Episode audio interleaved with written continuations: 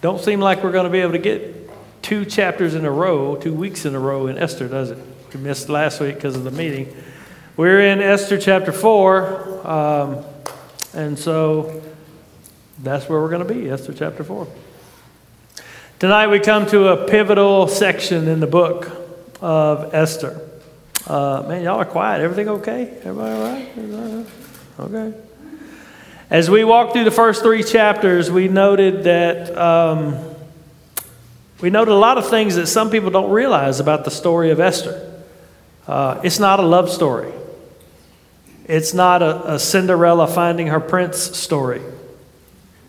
In fact, it's, it's the opposite of that.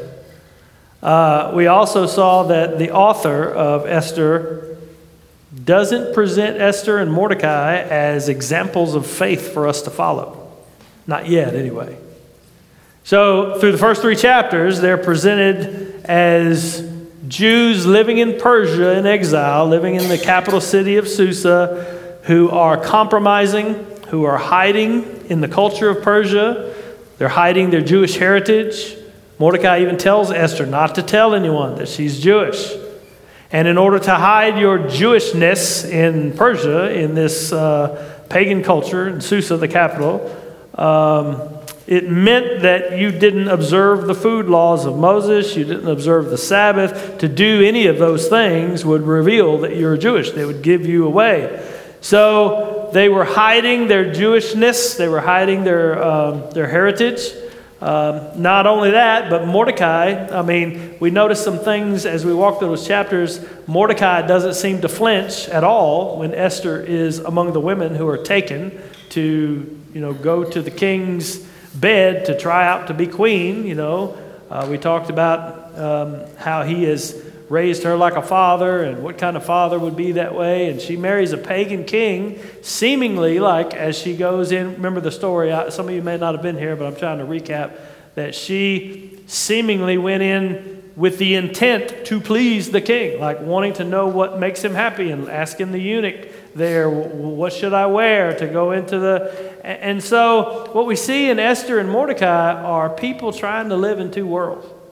Uh, inwardly, there's no doubt they believe in God. They're Jewish by heritage, by nature, by religion. But outwardly, they're, they're trying as hard as they can to live as Persians.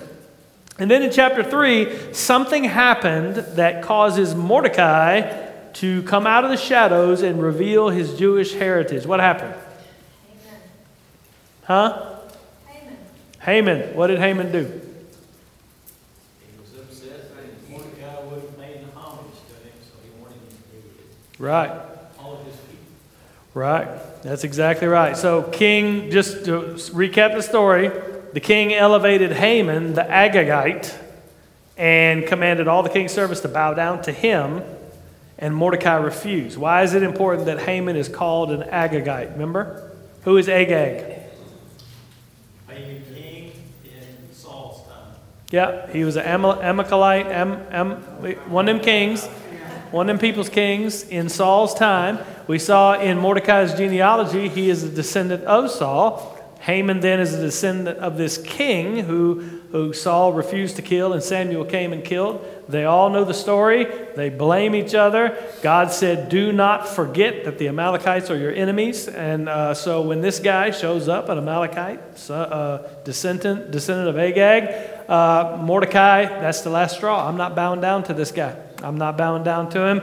And this is just too much for him to take. So he refuses to bow down while all these other people are bowing down. And he's, a couple of guys asked him, like, what are you doing? Why aren't you bowing down? Why are you defying the king's order? And he tells them simply, the only thing we're told in the text in chapter 3 was, I can't, I'm Jewish. That's all he tells us. So they, uh, they go and they tell Haman this this man, Mordecai, this Jew, refuses to bow down to you to see if his words would stand. And Haman decides, okay, instead of just putting Mordecai to death for his rebelliousness, Haman decides, I'm going to put all the Jews to death all over the provinces, all over the Persian Empire. And we talked about the fact that he, we think, I think it's a, just a, a supposition, he does that because he also knows the history of Agag and the Amalekites and the Israelites. and he sees his opportunity here to destroy the people that killed his ancestor and, uh, and defeated his people. So he decides to go to the king. Uh, the king and, and tell them, look, we're gonna, we want this, we want, I want all these people killed, and I want all of this uh, goes to the king that sends out a decree that on a certain day, chosen by Lot, that all the people, all the Jewish people of Persia, uh, will be killed by all the people of Persia. And we saw, we left off in chapter 3 was that on the day the decree was sent out, we're told the date, and the day that the decree was sent out was the day before the Passover. And so now, what that means going into chapter 4 is the conflict of the book is laid out. It's not about a love story. It's not about, you know, her finding her prince or her, you know, it's, not, it's nothing about that. It's about God thwarting uh, uh, the destruction of his people through unlikely circumstances, namely through Esther. The conflict now is laid out. The destruction of God's people, the Jewish nation, Israel, through all of Persia is now decreed and it's been decreed by the most powerful empire on the planet. And we saw that chapter 1 and chapter 2. The king's word can't be uh, contradicted, it can't be rescinded. Even he can't stop a royal decree once it has been made. So the die is cast, the ball is in motion. There is no power on earth that can stop the destruction of the Jews because the decree has been sent. But we, we will see that the destruction is stopped not by a power on earth, but by God who has made a covenant with his people.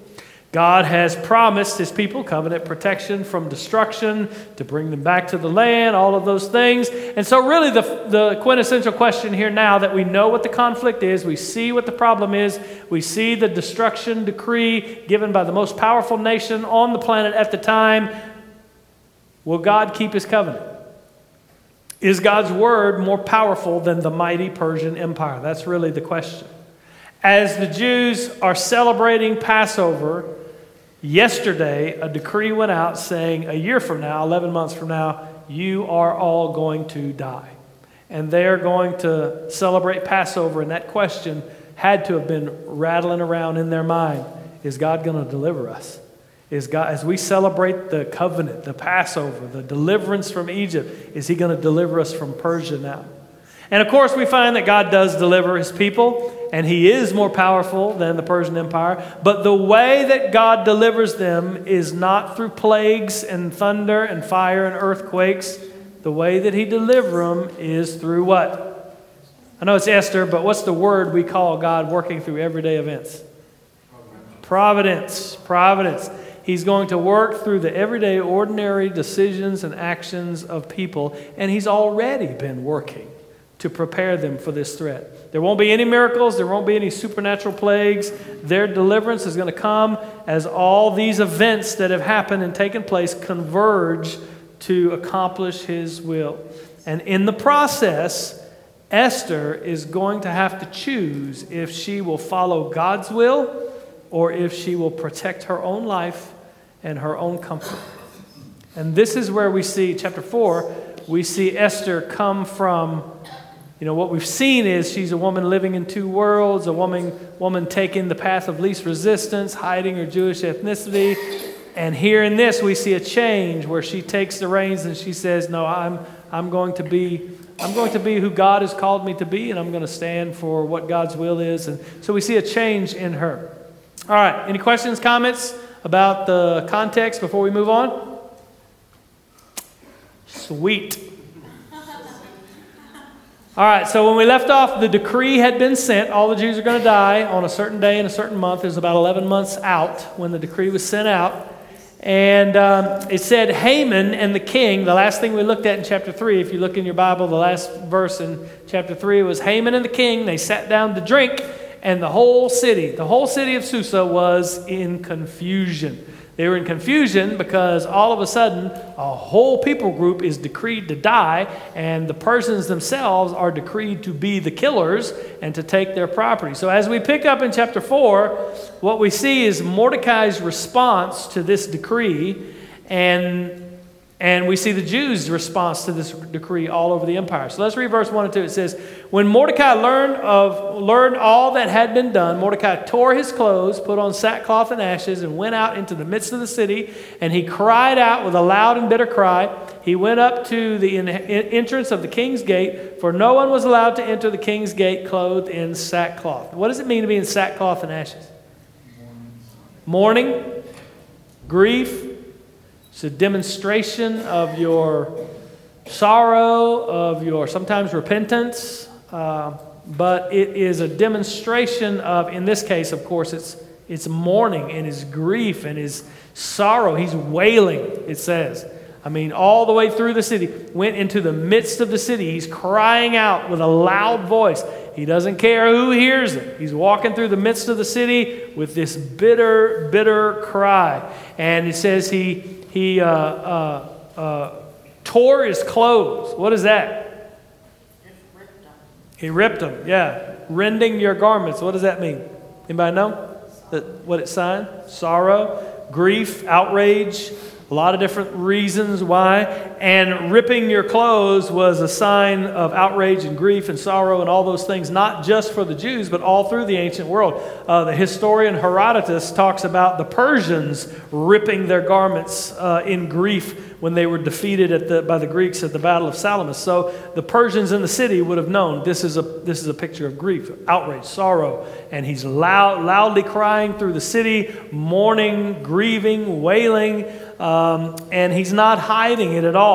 But when he comes to the king's gate, he stops and doesn't go in. Why? He couldn't go. He couldn't he go, but why couldn't he go? Yeah, no one was allowed to enter the king's gate clothed in sackcloth. He Do you? He might have disturbed the king's party. Yeah, yeah. That's it. That was that was really one of the reasons that this this law was passed was that the king doesn't want anybody around him that's sad and mournful, wants to be joyful all the time. And um, do you remember what Haman told the king was the reason why all the Jews needed to die? They didn't obey his laws. They didn't obey his laws. But here, Mordecai, in the midst of his grief, in the midst of his sorrow, wailing, what does he do? He obeys the king's laws. And so we see the untruth of what Haman, we already knew it, but we see the untruth of it. Even in his deep grief, even in his mourning, he obeys, he obeys the law. Now, throughout the throughout this, this book, we've, we've seen God moving and working in all the events. And God's providence is unmistakable from the very beginning when Vashti refuses to go in to her being banished from the kingdom so that this horrible decree went out that they were going to try out all these women to be the new king to esther coming and you know happening to find favor with the king and you, we just see all of these events that, that are just God's providential hand working, even in the bad things that are going on. And now it's led to God's providence, God's hand has led to the absolute um, suffering, grief, mourning, crying, weeping, bitterness of Mordecai. Sometimes God's providence and his working all things for his purpose leads to, leads to bitter suffering for his people. And it's for a good reason. We know that there's good that's going to come out of this. We know that God is moving these things so that He will save the people. Uh, but oftentimes we have to endure some suffering, not understanding where God's purpose is, is leading, where, where it's heading. And not only did Mordecai uh, crying and weeping, but all the Jews throughout the whole Persian Empire. Remember, the whole Persian Empire went from, I mean, all the way from from Egypt to India. You know, it's like this is most of the known world. They, they, they had conquered all of the regions of, of Babylon. And so they were, they were just, they were the big boy on the block. It says, In every province, wherever the king's command, his decree reached, there was great mourning among the Jews, with fasting and weeping and lamenting, and many of them lay in sackcloth and ashes. So, not just, wasn't just Mordecai who says, Oh, this is terrible and this is grievous, and he's weeping and grieving and crying. It was all of the Jews all over the Persian Empire. So, you've got a whole nation, a whole, uh, uh, a whole group of people um, that are in mourning because of this decree. And we know, because we know the story and we know how it's going to play out and we know all the events, we know that God has been moving all the pieces and working all things for his providence. But this has led to some severe warning. Can you imagine? Can you imagine? we talked about this a little last time, but just imagine for a minute. You're, you're preparing for Passover. You're preparing, tomorrow is Passover, and we're going to celebrate. We're going to have the Seder meal. We're going to uh, kill the lamb. We're going to tell the story of the Exodus. We're going to celebrate God's deliverance. We're going to celebrate God's covenant, how He defeated the greatest empire on the planet in Egypt miraculously and brought us out. And you're going to tell all these stories. And the day before, as you're making preparation, here comes a decree that says the reigning heavyweight champ empire of the world is going to kill you on such and such a day.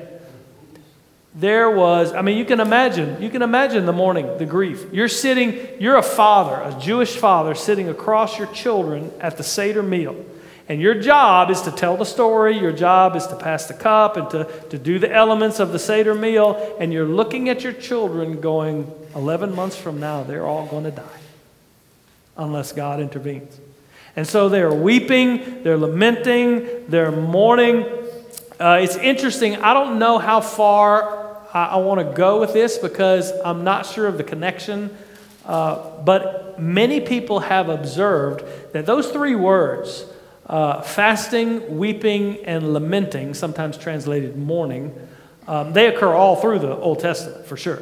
But together, it seems that they only, and this is what I read, so if it's not true, it's, it, it may not be true, but I read this. Those three words only occur together in one other place, and that's in Joel chapter 2, verse 12 and 14, where it says, Yet even now declares the Lord, return to me with all your heart, with fasting, weeping, and mourning, lamenting, and rend your hearts and not your garments. Rend to the Lord, rend, return to the Lord your God, for he is gracious and merciful, slow to anger, bounding in steadfast love, and he relents over disaster. Who knows, which is the same thing Mordecai is going to say to Esther, who knows whether you've been for such a time as this, whether he will not turn and relent and leave a blessing behind him, grain offering and a drink offering for the Lord your God. Many people have noted and taken note that the, the weeping and the mourning and the way it's phrased in the book of Esther may be pointing to this um, uh, prophecy of Joel where it's not just showing, oh, the people are grieving, oh, the people are mourning, but it's showing them rending their hearts and not their garments, returning to the Lord, doing, doing the work of repentance, uh, not the work of repentance, but repenting not just in grief because disaster is coming, but turning back to the Lord. Many people have, have observed that. I'm not exactly sure if that's a connection I'm willing to make, but it was very interesting to me, uh, and so I thought I would, I thought I would tell you. The language is very, very similar. Y'all with me? Questions, comments?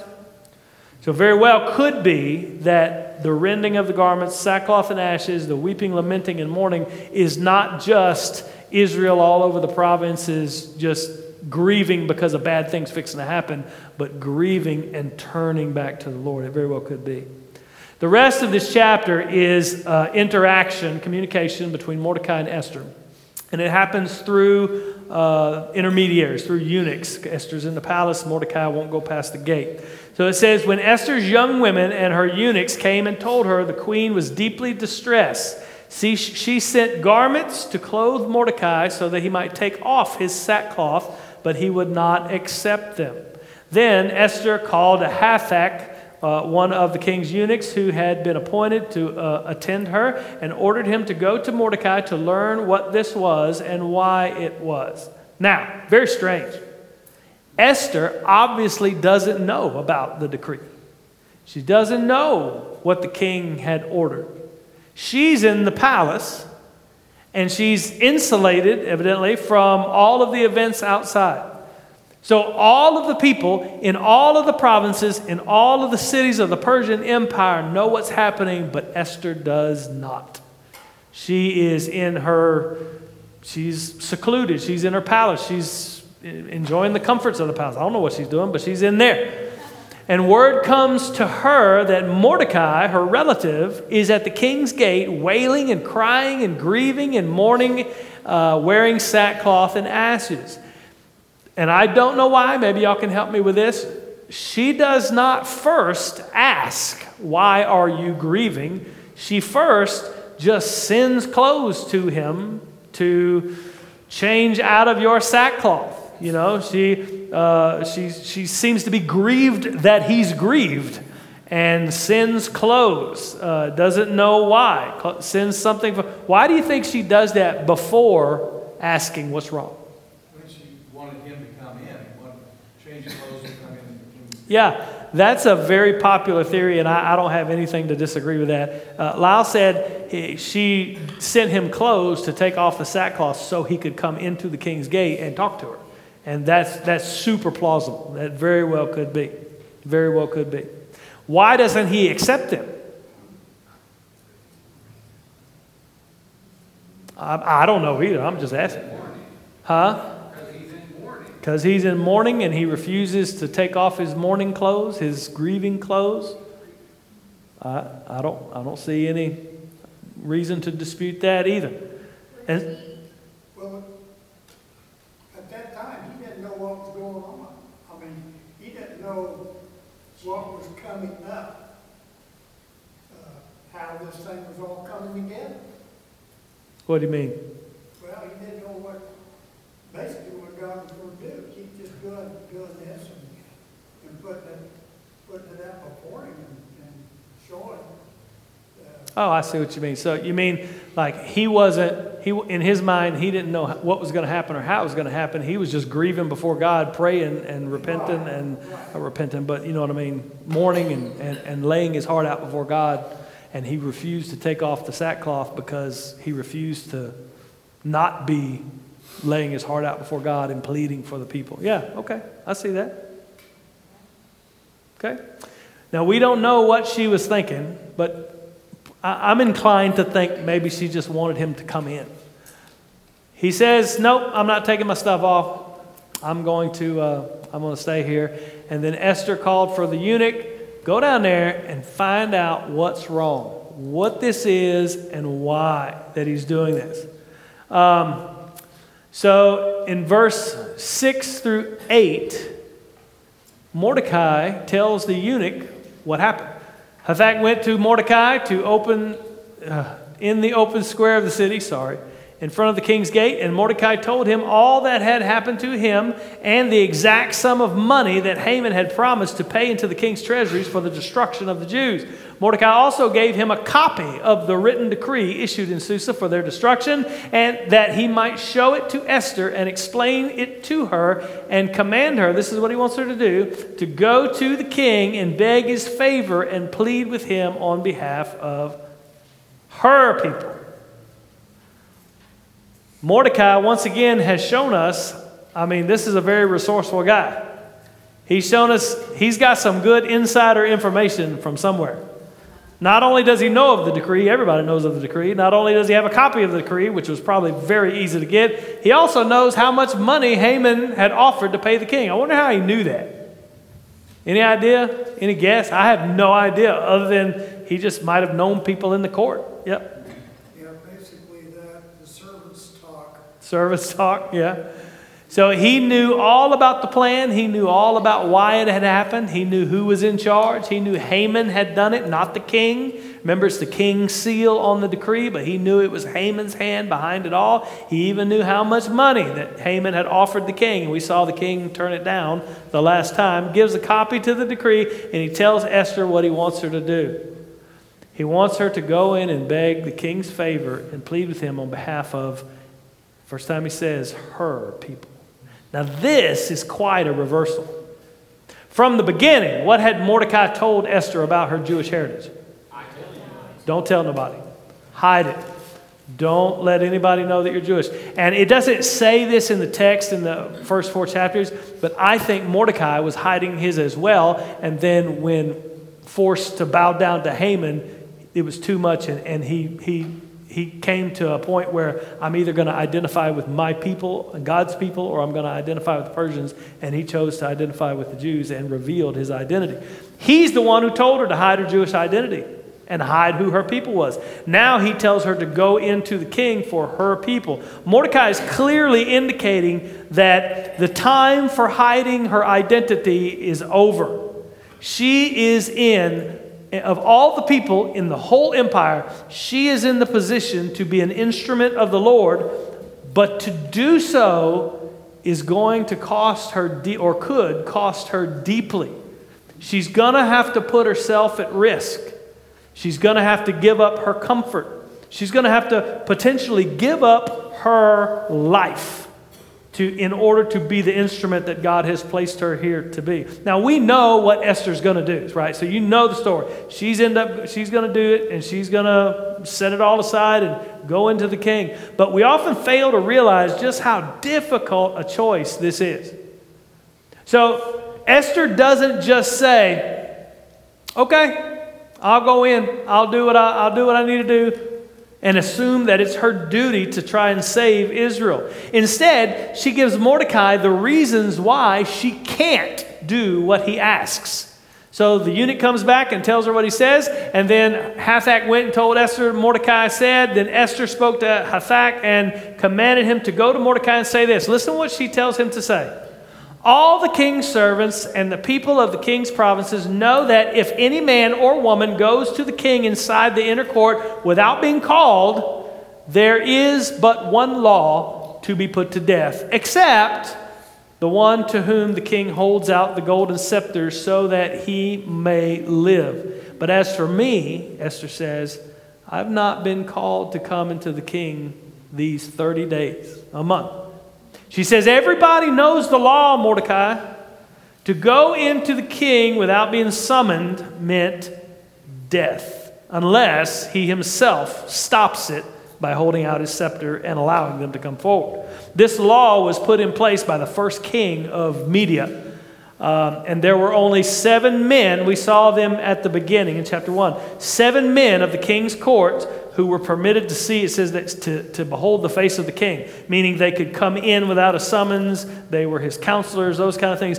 Everyone else in the whole entire kingdom, servants, the queen herself, everybody had to request an audience with the king through the servants, through the eunuchs, through these, these people that uh, would speak to the, the seven men, uh, and then await the invitation for the king to say, okay, you can come on in. And if the king never sent the invitation, you didn't go in. You didn't get an audience. And to do so meant death. So Esther tells Mordecai, everybody knows the law. I can't just go in there. I will die if I go in there. And then she adds, I haven't been summoned for a month. I haven't been summoned before the king for 30 days. So look at this picture here for just a second. Haman, the evil Haman, he has access to the king. He is one of those. Second in charge. We saw that. He has access to the king. Esther, the queen, does not have access to the king. And she didn't expect to see the king anytime soon. He hasn't summoned her for 30 days, which is another indication this is not a love story. Okay? Do you think the king has been without companionship for 30 days? Got a whole harem full of people. Esther and King Ahasuerus, Xerxes, they did not live happily ever after. In fact, it seems like Xerxes' passion for Esther kind of cooled. He hasn't called her in 30 days. Doesn't seem like he's as obsessed with Esther as he once was. So she's telling Mordecai, listen, I can't see him. I can't go in there. If I try, I'll die, and there's no way he's calling me. He hadn't called me in a month. She is in a tough spot here, and we often fail to realize what a tough, there are no good options for her. You know, but God has brought all this to pass, and God's providence is calling for her and his people, us, in our providential circumstances, to be faithful to his will, regardless of the cost. Regardless of what it costs you, we're to be faithful to His word, to what He's called us to do, to where He has placed us. In verse 12, it says, And they told Mordecai what Esther had said. Esther says she can't go. Says she's going to die. Said the king is not called her in a month, and there ain't nothing she can do. They told Mordecai, And Mordecai said these famous words, probably the most famous in the book of Esther. He says, told them, Do not think, he's telling Esther, do not think to yourself that in the king's palace you will escape any more than all the other Jews. For, listen this, very important.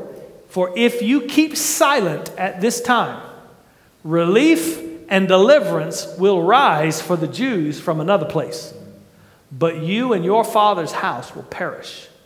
then he says, And who knows whether you have not come to the kingdom for such a time as this?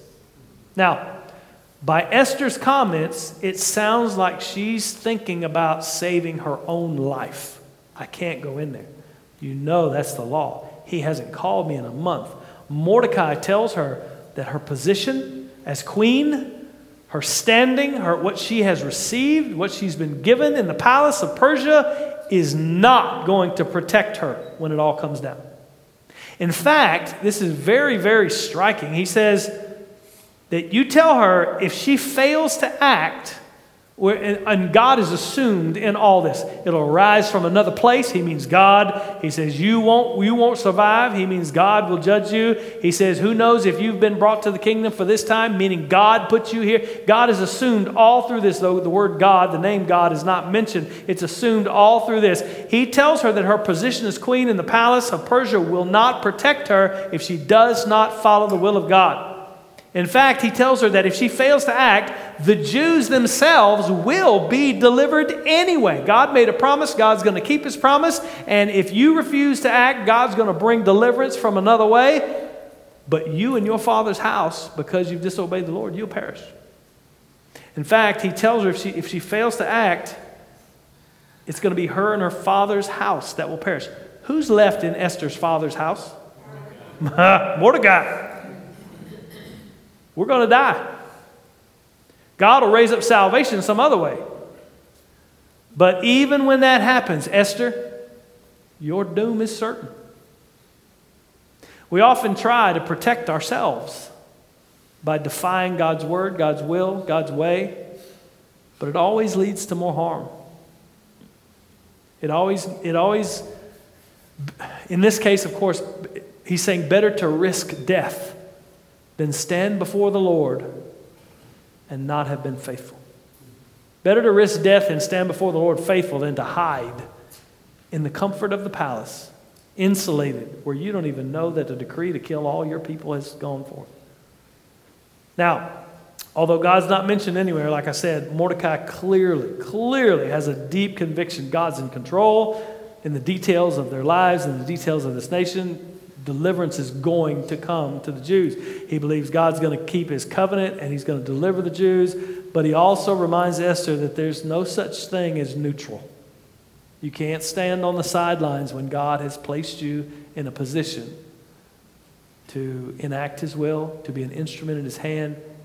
You will either obey God or you will not. Mordecai flatly tells her out it's time time for you to reveal yourself for who you are. It's time for you to decide if you will identify with God's people, your people, he says her people in the earlier text, if you will identify with them and follow the will of the Lord, or if you will remain living as part of the world, remain living and hiding as part of the Persian culture. Mordecai also says that you know, it may be, who knows, he says, God has placed you here for this situation, for this moment, for you to be faithful to His will in your life. Now, that's an astounding statement, don't you think? Think about all of the bad things that have happened. God's providence has moved all through those things uh, Esther being taken from her home, put into the harem. God's providence has worked in Mordecai's decisions to allow Esther to be taken. He could have ran away. We saw that before. God worked in Queen Vashti's decision to not come before the, the drunken party and get banished. God worked in the evil decision of his counselors to banish the queen. And God worked in the horrendously evil decision to have a a woman contest to see who the next queen is. so that Esther would be elevated to this position. God moved in all of these things to deliver his people from a threat that they didn't even know existed yet. And now, Esther, who is not by any means so far in this book a paragon of virtue or faith, she's been put in a place where she can be used mightily by God, and all she has to do is risk everything and obey. Now she finds herself between a rock and a hard place. Think about this. Many don't ever consider this, but her life is in jeopardy regardless of what choice she makes. There are no good options here, none. And there's no way out. If she goes into the king unannounced and he doesn't receive her, she dies. If she goes into the king unannounced and he receives her and he try, she tries to get favor with him and he refuses, she dies and all the people die. If she goes into the king and reveals who she is, tries to seek favor from the king, and he relents and says, Okay, I'm not going to kill the Jews. She may have saved her people, but now everyone would know that she's Jewish and she has not been living according to the law of Moses and according to the Word of God. She doesn't have any good options. She'd be, she'd be revealing her cowardice, her deceit, her hiding her Jewish faith failing to live as God called. There are no good options here. So, Esther, after a life of living in two different worlds, she has to choose who she's going to be. And it may cost me my life, it may cost me everything, but at this point, she's going to identify herself with God and with her people. She's going to follow the Lord's will as best she knows how and put herself at risk to do his will in the face of whatever consequences come. Verse 15 through 17, last verses we'll read, it says this. Then Esther told them to reply to Mordecai, Go gather all the Jews to, to be found in Susa and hold a fast on my behalf, and do not eat or drink for three days. She's calling for a fast, night or day. I and my young women will also fast as you do. And then she says, Then I will go to the king, though it is against the law, and if I perish, I perish. Mordecai then went away and did everything that Esther had ordered him. Whole story of Esther so far has been Esther, this woman, Had, uh, Hadassah. Yeah, I always can't remember that. I always want to call her Hattie because Hattie's running around out here. The whole story of this Jewish woman, of Esther, has been about a woman who is controlled by her circumstances. She's been passive in the story all the way up to now. She's followed the path of least resistance. Whatever works the best, whatever's the easiest, whatever I can get away with, simply, all the way up to what should I wear in there to please the king in his bedroom? You know, the path of least resistance. She has been saturated in the culture of Persia, doing whatever's easiest. Now, she will take responsibility for the life that God gave her.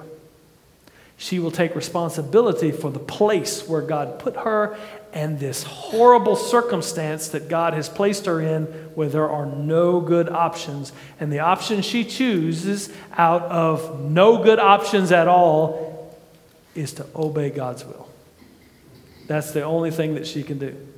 And from here on out, from this point, from verse 4, uh, this section, 15 through 17 in chapter 4, from here on out in the rest of the book, this is the last time that Mordecai gives Esther a command. From here on out, Esther's the one giving the commands. Esther's the one making the plans. Esther's the one getting the feast together. Esther's the one deciding how things are going to work and, and orchestrating the things to get Haman hung and to do all these things. This is the last time. It, you see this turn in Esther here where she's no longer passive, she's no longer going with the flow, she's no longer following the path of least resistance. She chooses at this moment to live for God, to risk her life for what God's will is, even if it destroys her. And from this moment on in the story, she is the active subject of this story. And Mordecai takes his commands from her. Mordecai then went away and he did everything as Esther ordered him. She called for a fast. And the Jews of the city in Susa, they're going to fast for three days. And all Esther and my women servants will also fast for three days. Why? Why doesn't she just say, okay, I'm going to go on, you're right, I choose to follow God, I'm going to go on into the king, I'll see you. Why does she say, I'm going to wait three days, we're going to fast for three days, and then I'll go? What are they doing? Put God first. Yeah, I think that they're preparing themselves. They're praying. They're, they're seeking God's will. A f- fast is, is denying yourself some comfort, some need, so that you can focus on God, so you can focus on His will, so you can uh, commune with Him. And so that's what she does. She says, If I'm going to go into the king, it's amazing that God's name is not mentioned anywhere in the book of Esther, but his hand is all over it. Mordecai knows God's going to deliver. Mordecai knows you've been brought to this place by God to do this. And now Esther knows God has got to help me if I'm going to make this decision. So I'm going to spend three days fasting. You tell all the people to fast and pray, and then I'll go into the king. And she says, If I perish, I perish. What decision has she just made? I mean, practically, we know she's going into the king. But in her mind, what has she just, I don't know how to ask the question. What uh, resolute decision has she made? Huh? Follow God. To follow God. I'm No gonna- matter what it takes. Huh? No matter what it takes. No matter what it takes. The sacrifice, if that's what God calls. Better to lose my life and be faithful than to protect myself and be unfaithful. Better to perish. Better to die. Because it's undeniable God's brought me to this place. It's undeniable God brought me here to such a time as this. It's undeniable that I am the only person in the empire with uh, the means and the opportunity to be an instrument of God for the people of God, to, for God to, um, for God to uh, protect his covenant and fulfill his covenant promise. And she says, I can't, I can't not obey God. And if I die, I die. If I, listen, if I, she's saying, listen, if, if I go in, she's also saying, it's not written here, this is maybe just coming out of my brain, but she's also saying, if I go in and he relents and I save the people, that means they're all going to know I've been hiding this whole time and I've been unfaithful this whole time. And if that's the case, okay. I'm going to do what God has called me to do, what God's word says to do, what God's will says to do, where God has put me, and it doesn't matter what the consequences are. You think she's happy? Woo, all right, I'm going in, and if I die, I die. It's all good. No, no I guarantee you, she, I mean, I don't know, it's not written. She's crying, she's weeping, she's wailing, she's praying, she's fasting, she's I can't do this, God. I, I, I don't know how I'm going to be able to keep your word. I don't know how I'm going to be able to live this out. I don't know how I'm going to walk in there when I know that it's going to be my death. I don't know how I'm going to be. I'm sure all of that is going on. And that's why she calls for a fast. I need, I need your help. I need God to be with me. I need God to strengthen me. I need God to comfort me because I can't obey you on my own. I can't do what needs to be done. So, what we see here is a woman who has overcome herself in order to do what God has called and positioned her to do. This is a different Esther than what we've seen in chapter 1, chapter 2, and chapter 3. And God has, this is also my opinion, so I, God has providentially backed her into a corner and taken away all options, taken away all avenues for her to get out of this situation or and he's asked the question are you going to follow my will or not? Are you going to do what i've called you to do or not? For such a time as this you've been placed here. What are you going to do? One author i read quoted this and then we'll go. It says regardless of the straits you find yourself in turn to the lord. Rend your heart not your garment Fast, weep, and mourn, and return, return to the Lord your God. His purposes are greater than yours, and who knows, perhaps you have come to your present situation for such a time as this. Any questions, comments? Yes? I think she might have been feeling the relief you feel when you're convicted and you finally get it, you know, you get it right, you turn over to him. Okay, everybody hear that? She said she thinks that she might have been feeling the relief that you get when the turmoil and the conviction is going on and you finally just turn it over to him. Very, very possible. There's joy to me when you obey the Lord, maybe not happiness. Yeah. Yeah.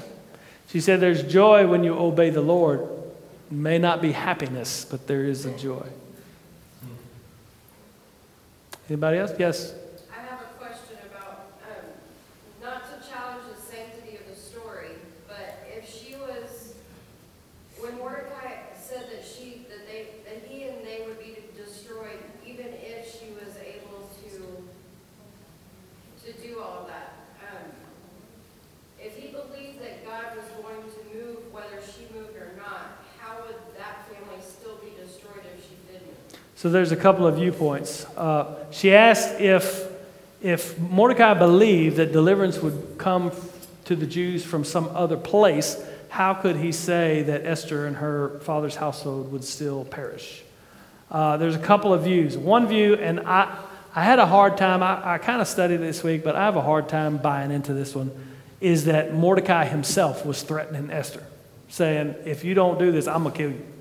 Uh, I, have a, I have a hard time with that one. I don't think that that's the case.